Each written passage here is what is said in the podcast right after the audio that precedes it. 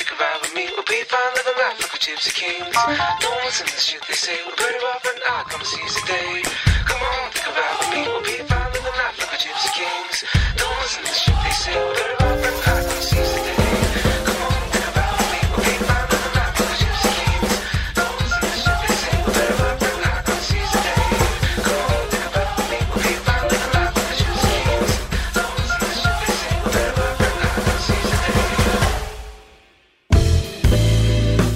origami PRODUCTIONS 対馬義明です。 Seven Eight Musicurate 始まりました、えー今週はちょっとですね特別ゲストを呼んでみました、えー我々 origami PRODUCTIONS のスタッフなんですがもともとですね別のレーベルにいたりフェス運営ブッキングなんかもやっていたりライブハウスを一から立ち上げたりまあ、紆余曲折あって今うちに、えー在籍してるということで、まあ、このミュージックキュレート、えー音楽をキュレートしていくっていう意味では、まあ、彼の、えー今までやってきた音楽人生をですね、えー皆さんちょっと聞いてもらうとああなるほどこうやって音楽と関わってきたんだなと。もちろんリスナーの方はねあの仕事をするわけではないですが、えー何か音楽を聴く上でヒントが得られるんじゃないかということで、えー読んでみました、えー自己紹介お願いします。はい、こんばんは。はじめまして、えー佐野勝人と申します。折りで折り紙プロダクションズの佐野勝人と申します。よろしくお願いします。はい、まず折り紙プロダクションを噛むっていうね ところからスタートするわけですがいやー、始まりました。はいよろしくお願いします。えーそうですねあの、はい佐野くんはですねまあ佐野くんはなんかねあだ名が筆くんっていうあだ名なんですよねはい。僕は佐野くんって呼んでるんですけど、はいこれなんで筆くんなんでしたっけ？それがもう自分でもわからないぐらい昔から筆くんでして、なんか、はい。まあ、佐野くんよりはありふれてない名前なので、一回聞くと覚えてもらえるっていうのはやっぱりありまして、うんうん。もうミュージシャンの皆さんから筆くんで一発で覚えてもらって、はい。それが浸透してしまって自分でももうお制御できないと言いますか。もう なるほど。もうもう筆くんになっちゃいましたっていう。えこれ筆はあの書く筆から来てる、おそらくそうだと思うんですけどね。自分でも覚えてないと。覚えてないですね。なるほど。まあうちはねあの、はい。菅佐野がいるので、はい。あの佐野かぶりをしてしまうと。そうなんです。いうことでより筆くんがいいんだけど、はい。まあ、このラジオを聞いてる人は僕が佐野くんって言ってたら「え菅佐野さん出てんの?」って勘違いしちゃうかもしれないんですけどあ確かに。スタッフの佐野ですということではい。いきましょうかね。そうですね、はい関係各位にはもう佐野かぶりをしてしまってすごいご迷惑をおかけしているんですけども すでに何案件かでこうご迷惑をおかけしてなるほど、もう生きてるだけですいませんみたいな、そうですね。状態になっちゃってるわけですね。はい、はい、はい、まあ、そんな佐野くんですが、えよろしくお願いしますそうえっ、とね、僕が、あの知らないこともね、いろいろ知ってるわけですよ。要するにさっき言ったように、いろんなことをやってきてるんで、はいまあ、なので、ちょっとそれぞれの業界、それぞれの会社にいた時の面白話なんかをね、うんうんあの、聞きながらはい進行していければと思ってます。緊張しますはい。はい えっ、と、まずは、はいえーこれは名前出していいんだよね。えっとはいもちろんポップグループ。ポップグループというレーベルに、はい。えーいたわけですが、はい。まあ僕はあのそこの社長のね、あの坂井田博樹という、えー社長と今も、えー仲が良くて、まあいろんなプロジェクト一緒にやっていて、はい。でちょっと今あの人が足りないんだよねみたいな話をした時にあうちのうちにいた筆どうみたいなああーみたいな 話があってうちにね声をかけてきてもらったわけですがはい。ポップグループの時はどんなことをやってたんですか、えっ、とまあその坂井宏樹さん社長とうん。えーとまあ、スタッフ入れ替わり立ち替わりじゃないですけど何人かはいたんですけども、うん一番長くいたのが僕でして、なのでもう、えー、と社長のひろきさんと僕の2人みたいな編成の時間が割と長かったので何でもやりました。あのーいわゆる一般的な業務以外のことまで全部、うんあのやらせていただい勉強させていただいてたという感じなんですけども、アーティストでいうと誰が所属？DJ バックさんっていうアーティストの方がメインといいますか、まあ、うん看板アーティストみたいな感じになるんですかね、うん。えっと、一番立ち上げの頃から一緒にやってきた、うんうんまあ、仲間というか先輩なんですけど、うん。アーティストです。あの他にもリリースはたくさんいろんなバンドだったり、うん。ラッパーだったりトラックメーカーだったりっていうのは幅広いジャンルでしましたね、うんうん。はい、例えば？バンドだと、まあ、ビヨンズっていうバンド。うん。初期のハイスタンダードと一緒によくやってたようなバンドうんなうんん、メですけどロコア的系の。メロそうジャパンロックと言いますか、うん。メロコアっていうとちょっと語弊があるんですけど、まあ、うん。ロックの方だったり、うんチョモランマトマトコークヘッドヒップスターズうん。アブノーマルズとか、うん。まあ、エアジャムっぽいなるほど。文脈の人だったり。パンク。パンクそうですね。由来の。感じ。うん。とかまあリリースだと、まあ、その DJ バックさんがヒップホップ、まあ、オルタナティブとよくジャンル分けされてた DJ なんですけども、うん。その界隈の人たちのリリースっていうのはたくさんしてましたね。えっ、とどうん？まあ、あとドアダブステップの DJ でゴストラットっていうはいはい。今でもあのすごい活躍し海外でも活躍しているうん。DJ トラックメーカーなんですけど、ゴストラットとか、DJ バックルミっていうラッパーだったり、はいはい。スカイフィッシュっていう、えっとトラックメーカーの方だったりうんやばいなんか忘れてる人いるかもしれないですけどあ玉木ロイ君とかね、はいはいはい。はい今でもすごい頑張ってるうんラッパーさんとかうんぐらいでしょうかうん。なるほど。はいまあ僕もあの、ロイ君、玉木ロイとは、はい。えー何度か仕事してて、まあうちのスタジオもね、ユーザーンと、うんうんあの、チンザドープネスとよく一緒に使ってくれてたり、はい。まああと、あの、DJ バック、うん。えーまあ彼は、オーバルをね、大阪で一緒だったのかな。うん。えっ、と、DJ バックからのオーバルだったのかな。で、ライブを彼が見て、すごいなんか衝撃を受けたって言って、で、そこからなんかね、つながったりとか、あと、何年前だろう？もう十何年、もっと前か。15、6年前に、はい。あの、フランスの、あの、ディストリビューターっていう、その、はい。えー CD をね、あの、各所に、また当時 CD 盛んだったんで、はい。あの、フランスからヨーロッパ全土の CD ショップに卸すような会社があって、はい。そこの人が日本に来た時になんか面白いレーベル見つけたって言って、えっ、と3社見つけたと。で、その中の1社がうちで、はい。もう1社がポップグループ。はい。あとはあのディスクゼロってあの下北にあったね、はい。はいもうあの亡くなっちゃった、はい。あの店主がやっていたレーベル、この3つをねあのフランスからヨーロッパに、まあ、流通したいということで、あのポップグループの CD とうちの CD とディスクゼロの CD を3つまとめてねフランスに送ってでそこからもう日本語の帯がついたままヨーロッパ全域に送られてたっていうのがあって、日本版を流通してたんですね。そうそのままもうあの発送するみたいな。はいはいはい。そうでポップグループ、はい。当時ねうちより全然盛り上がっててわすげえなみたいな感じで見ててでそういう接点があってはい。で DJ バク氏がすごいうちのオーバルを気に入ってくれて、で開港というフェスにね、はい。あのポップグループ主催のフェスに呼んでもらって、うんうん。でマバヌアをあの DJ バクのアルバムに呼んでもらっていやーそんな流れがねね。あったんですよね。そういう意味では接点昔からあるそうなんかちょこちょこちょこちょこあって、ううん。んずーっと俺はあの横目でいいなすげえなと思いながら見てたっていう。恐縮です。そう。はい。でね今ちょっと出たその開口はい。これがもうどんどん巨大化していって、うん結構大きなフェスになっていて、うんレーベルがフェスやってあそこまでの大きさになるってなかなかなかったからそれもすごいなと思って見てたんだけど、どどうなの中にいた人としては？僕が初めて行った開港はうん。ユニットだったんですよ。代官山の UNIT。でお客さんでしたねその時。はお客さんっていうかなるほど。手伝いますみたいな。うんうんなんかそれぐらいの角度でありがとうみたいな。それぐらいのなんか 当時 mixi だったかメールだったか覚えてないんですけどその感じなでやり取りして何でもいいから手伝わせてくださいみたいな感じで、それちょっともうちょっと詳しく聞きたいんだけど、はい、いきなり mixi に手伝わせてくださいって連絡をしたってこと何の接点もなく？いやその前に僕はその辺はちょっと僕なりに考えていきなりそんなことしても誰だこの人って多分なるじゃないですか、はいはい。なんで、まあ、仕事じゃないですけどちゃんと接点を持ってうん。このなんか大きなうねりみたいなものを感じたん感じていたので若い頃の僕はそのシーンといいますか、はいはい。ポップグループポップグループ DJ バークだったりうん。だったので、えー、と自分でイベントを開催して静岡僕は出身なんですけども静岡でイベント主催して、うん。そこに DJ バークだったりルミだったりを、うん。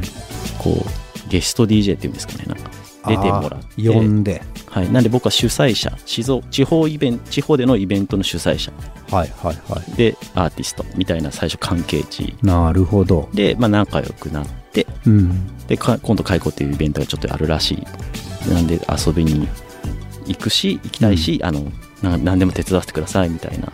感じで連絡をしてはいはい。あじゃあなんかライブペイントやるからそのベニヤ板運ぶから手伝ってとかそういう、はいはあ全然やりますよみたいな感じでうん。こう手伝いに行くみたいな。それが開講との出会い。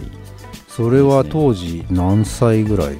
えーっと時効なんで言いますけど 二十歳にはなってない。であ、なるほどなるほど。ね。なるほど。まあでもお酒はね、飲んでなければ、ね。飲んでないです飲んでないです、うん。はい。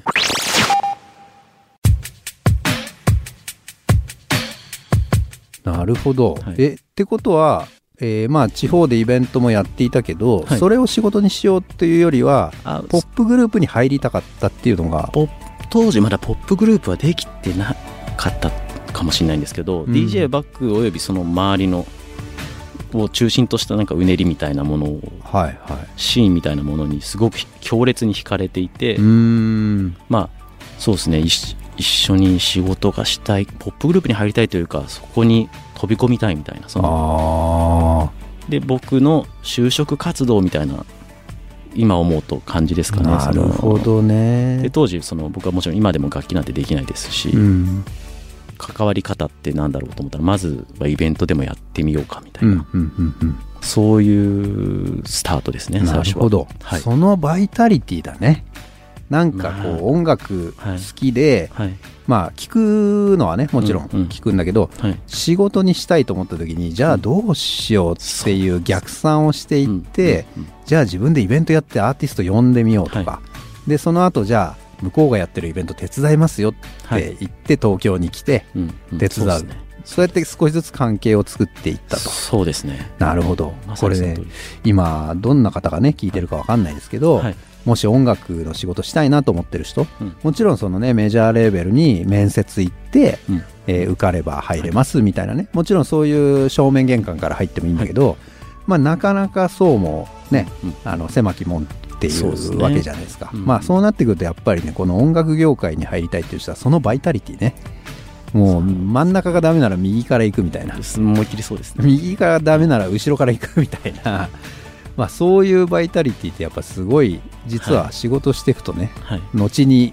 それが大事になっていくっていうか、うん。今思うとそうですね。うん。当時は何も考えてなかったんですけどまあ扉が開いてる感じじゃなかったんですよ。はいはいはいはい。扉がないと言いますか。そうだね。そうだねソニー ABEX さんだったら扉があるからね。そうですね。採用窓口みたいなものがおそらくあると思うんですけれども、その当時は DJ バックなんてもちろん個人はいですし、いきなりそこにっていうともうそれしかないかな、なるほど。それは面白いね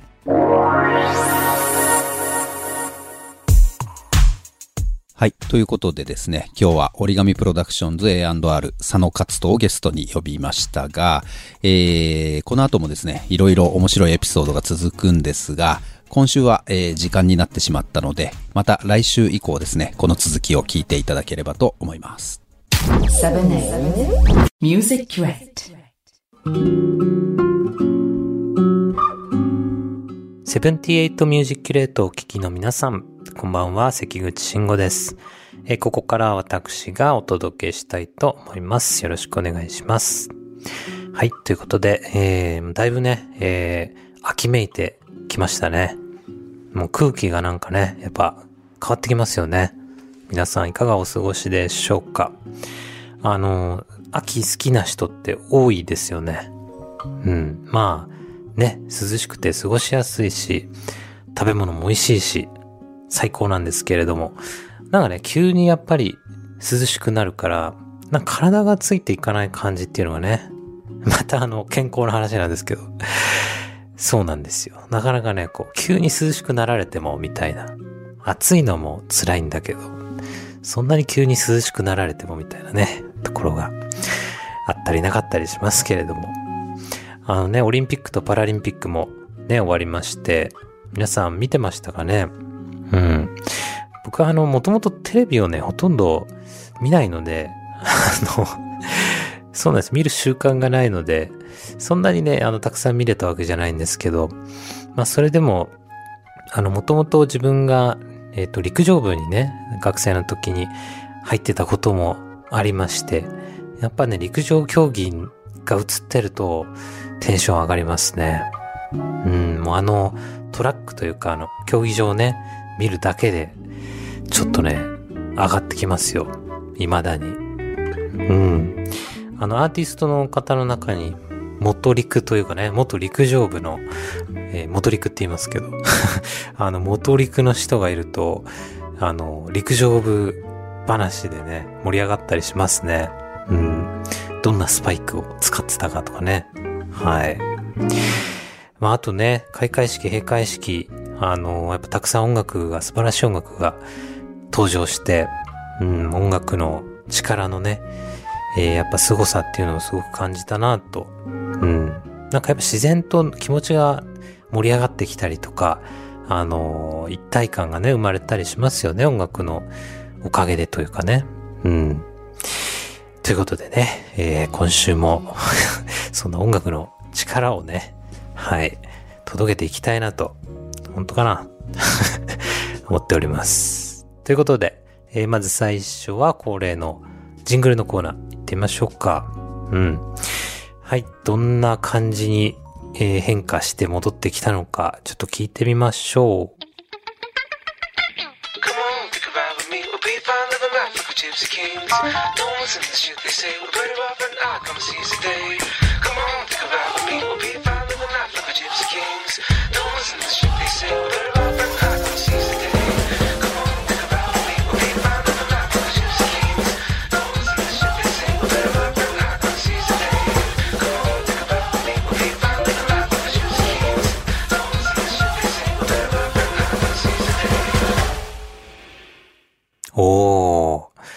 なるほど。こうなってたんですね。かっこいいですね。うん。あれですね。意外とあの、何ですか、前回僕が、えっ、と、聞いた時と、こうテンポ感とか基本の、あの、なんて言うんだろう、全体像は、そんなに変わってないのかな？いや、わかんないな。ちょっとうろ覚えなんですけど。もうちょっと、あの、なんか悪、悪い感じでしたよね、前回の時はね。そっからまあ、あーでもその骨格は失わずに、みんなが、なんだろうね、ちょっといろいろちゃちゃを入れて、ここまで来ましたっていうような印象ですね。なるほど。しかもあれですね、これ初めてじゃないかと思うんですけど、僕がその前回入れたギターが綺麗に残ってますね。すごい。毎回は絶対ギターはもう全て消された状態で帰ってきてたんですけれども、今回綺麗に残ってますね。あ、まあ綺麗に、ちょっと減ってるな。まあいいや。そう、いや、そういう企画なんで全然問題ないんですけど。はい。ということで、ここからどうしていこうかなということなんですけど、あれですね、こう、自分が入れたギターが残ってる、残ってたら残ってたらちょっともう、聞き飽きたなというか、これちょっともう全て消します。はい。なんか違うの入れたいですね。もうね。ちょっとリフレッシュしたい感じがありますね。前回聞いた時よりかなりアコースティック寄りのアレンジになってるんだね。うん。いや、面白いな。この、ちょっとゴスペル調の声が入ってたりとか、ね、このドラムの感じも面白いし、ピアノもかっこいい。うん。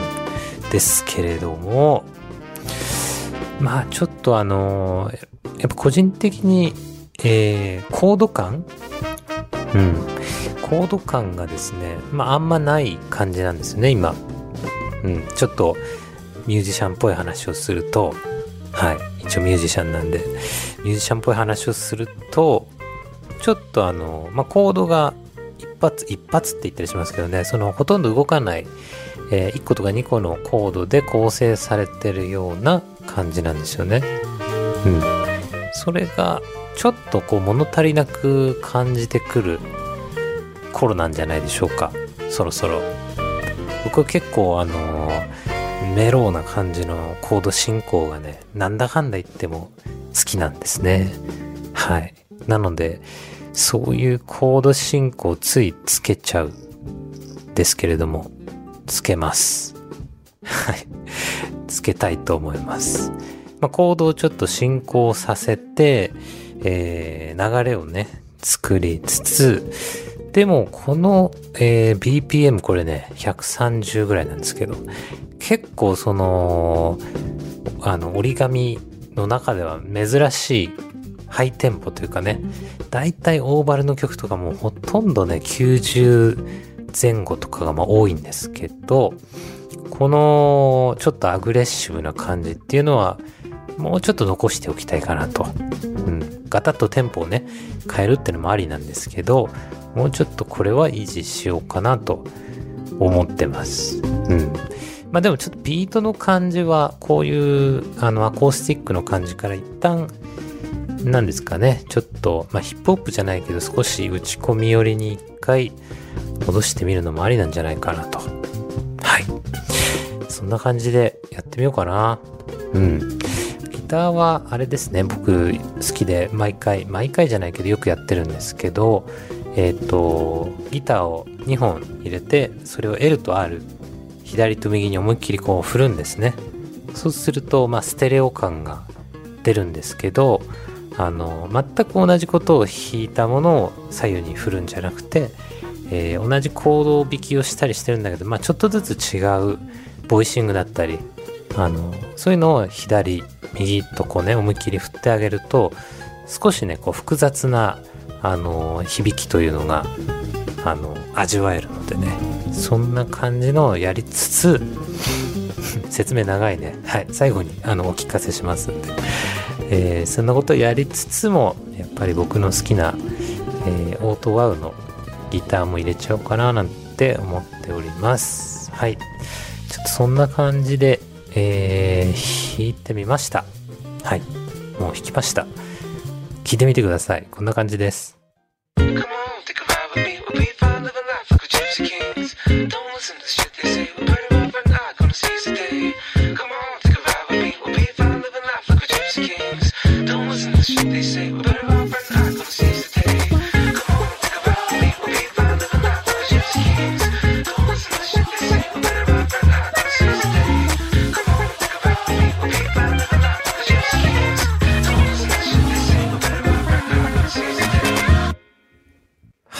という感じですが、いかがでしょうか？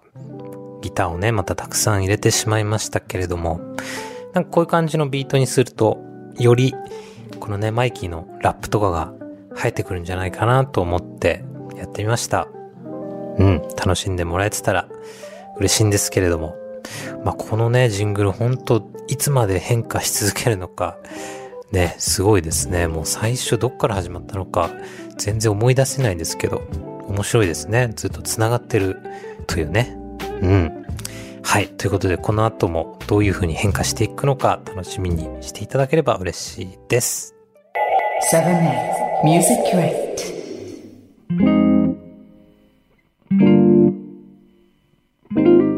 はい。引き続き、えー関口慎吾がお届けいたします。ここからは音楽をより楽しんで聴いていただくための、えー話なんかをね、させていただきたいと思うんですけれども、今日はですね、まあ秋ということで、秋に合うような、チルなね、雰囲気のギターをたくさん聴いてもらおうかなと思っております。はい。チルなギターというとね、もうチルギターなわけですけども、あの個人的に SNS とかで僕ギターのね、動画とかを、まあ、アップしてるんですけど、その時によくチルギターという風に、まあ、書いたりして、アップしてるんですけど、すごくね、あの自分にとってこう、まあ、便利って言っちゃあれなんですけど、しっくりくる、あの、言葉で、うん。あんまりね、こう、ジャズギターとか、えーまあ、ネオソウルギターとかもね、最近言いますけど、でも自分の場合、なんかもっとね、リラックスした感じのギターをただ弾きたいなっていう気持ちがありましてですね。その時にチルギターってすごくいい言葉だなと思って、ね、まあ、チルって最近音楽に限らずでもよく出てくるじゃないですか。なので、まあ、聞いてる人にもすごく伝わりやすいので、乱用してるんですけども。はい。ということでね、まあ、あのもう、ほんと独断と偏見で、これはチルだなと思ったギターを今日は聴いてもらおうと思っております。はい。ということで、えっ、と、まず最初に聴いていただくのが、フォープレイというね、バンドの曲になります。フォープレイご存知でしょうか？超有名ですからね。あの、1990年に結成らしいです。ウィキペディア情報ですけども。えっ、と、メンバーが、んーと、ボブ・ジェームス、キーボードですね。ボブ・ジェームス、ネーザン・イースト、ベース。ハービー・メイソンがドラムというバンドで、初代のギターはね、リー・リトナーなんですね。なんですけど、途中から、えーラリー・カールトン変わりまして、後期はチャック・ローブが弾いていたというバンドなんですけれども、はい。この、えー僕が聴いていただきたいのはね、多分ね、ラリー・カールトンが弾いてるんですよ。うん。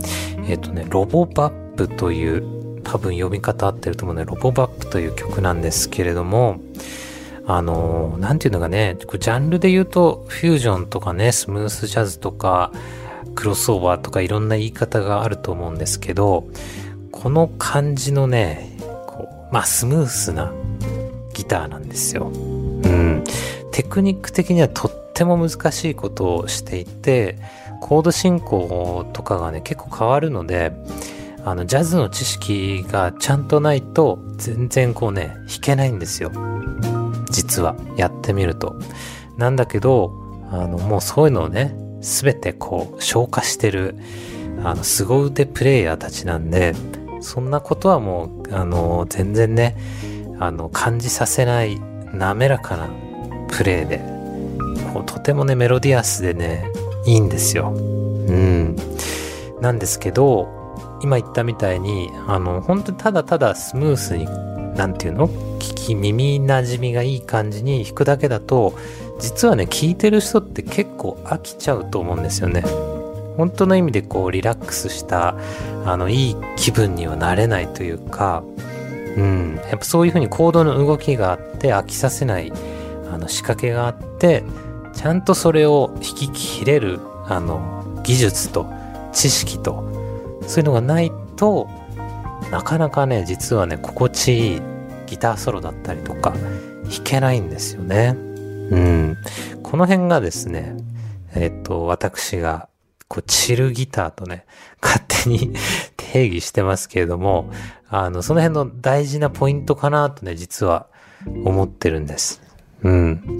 なんとなくチルな感じっていうともう、なんかふわーっと、ゆっくりな、あの、テンポで、えー、なんかもう、ふわーっていう感じ、もうふわーしか言ってないけど、あのーもうなんか心地いい感じで弾いてたら、チルギターみたいなね、感じがしちゃうかもしれないんですけど、そうじゃなくて、あの、今言ったみたいに、こう飽きさせないね、えー、やっぱ仕掛けだったりとか、まあそのためには知識と技術が必要なんですよ。っていうね。ちょそこを感じ取っていただけたら幸いだなと思っております。はい。まあ、ということで、まあ、とりあえずね、聞いていただいた方が早いと思うので、えー聞いてみてください。フォープレイでロボバップ。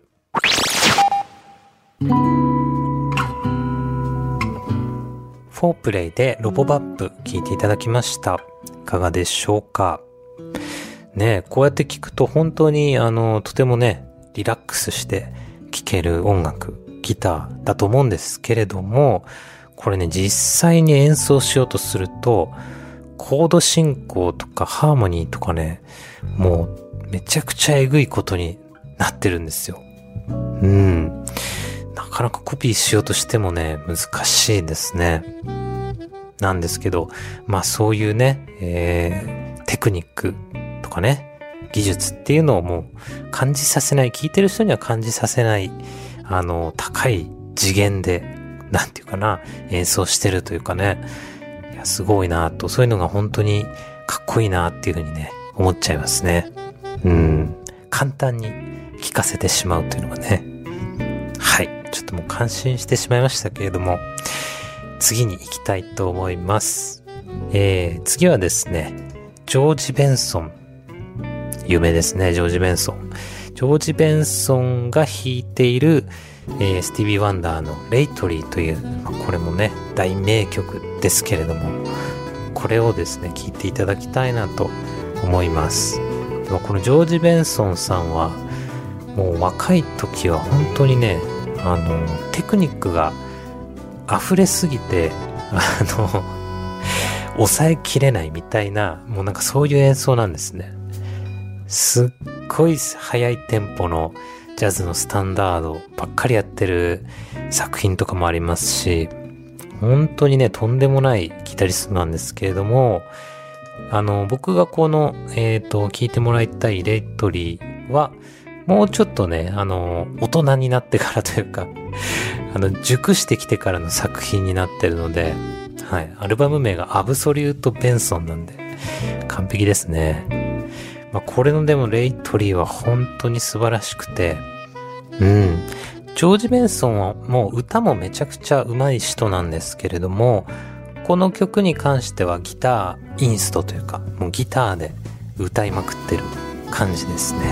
うん。でもこのギターのトーンだったりとか、まあ、やっぱりさっきのにも通ずるんですけれども、まあ、ものすごいテクニックがあるからこそ、あの、こういうスローなバラードでも飽きさせないで聴かせることができるんじゃないかなというね、そういうのがすごく垣間見える、えー曲になっております。はい。ということで聴いていただこうかなと。うん。えージョージ・ベンソンでレイトリー。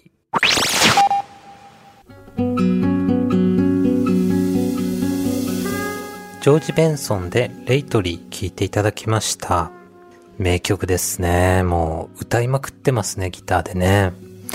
ほんとね、やっぱ若い頃それだけのテクニックがあったからこそ、このね、熟してきても、なんかやっぱり、あのリズムはタイトだし、合間合間に入ってくるギターのフレーズとかがね、もうものすごい、あの、キレがいいというか、目が覚めるようなフレーズがね、パッと入ってきて、それがすごくいいコントラストになってると思います。はい。いかがだったでしょうか？ということで、最後にもう一曲聴いていただきたいんですけれども、えーこの人はもうすごく最近の人ですね。このラジオで一回紹介したかな、えーベアウディアコという人なんですけれども、あのー僕が大好きなジョーダン・ラカイとかトム・ミッシュ周り、あのね、ロンドン界隈ですね。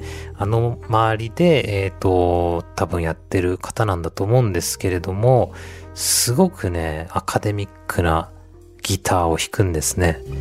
うん、もう今っぽいっていう。すごい今っぽいネオソウルみたいな。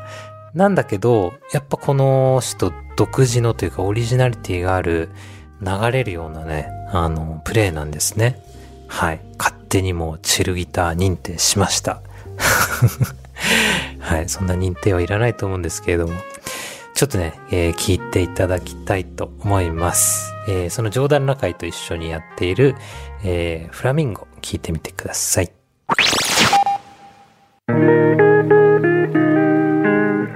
ベアウティアコでフラミンゴ聞いていただきました。いかがだったでしょうか？ということで今日はチルなギターということで3曲、3人のギタリストを紹介させていただいたんですけれども、ぱりね、みんなに共通することは、まあ当然なんですけど、ものすごくうまいと。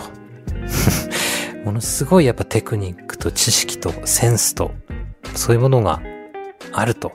まあその中で、なんていうかな、そういうテクニックだったりを全力を出してやるんじゃなくて、そういうのがある中で、あのすごくね、余裕を持ってというか、リラックスした感じで演奏してる曲っていうのが、聴いてる人にもすごくね、伝わるというか、うん。ね、やっぱ、なんていうんですかね、200キロぐらいやっぱ最高出せる車で、40キロぐらいでこう余裕で走っちゃうみたいな。まあね、よく使う例えだと思うんですけど、やっぱそういうものを感じますね。うん。面白いなと思いましたが、皆さんはどうだったでしょうか？はい。伝わってると嬉しいなと思います。ということで、えー次回からもですね、えー楽しい音楽の話たくさんしていきたいと思いますので、えーぜひ聴いてもらえたら嬉しいです。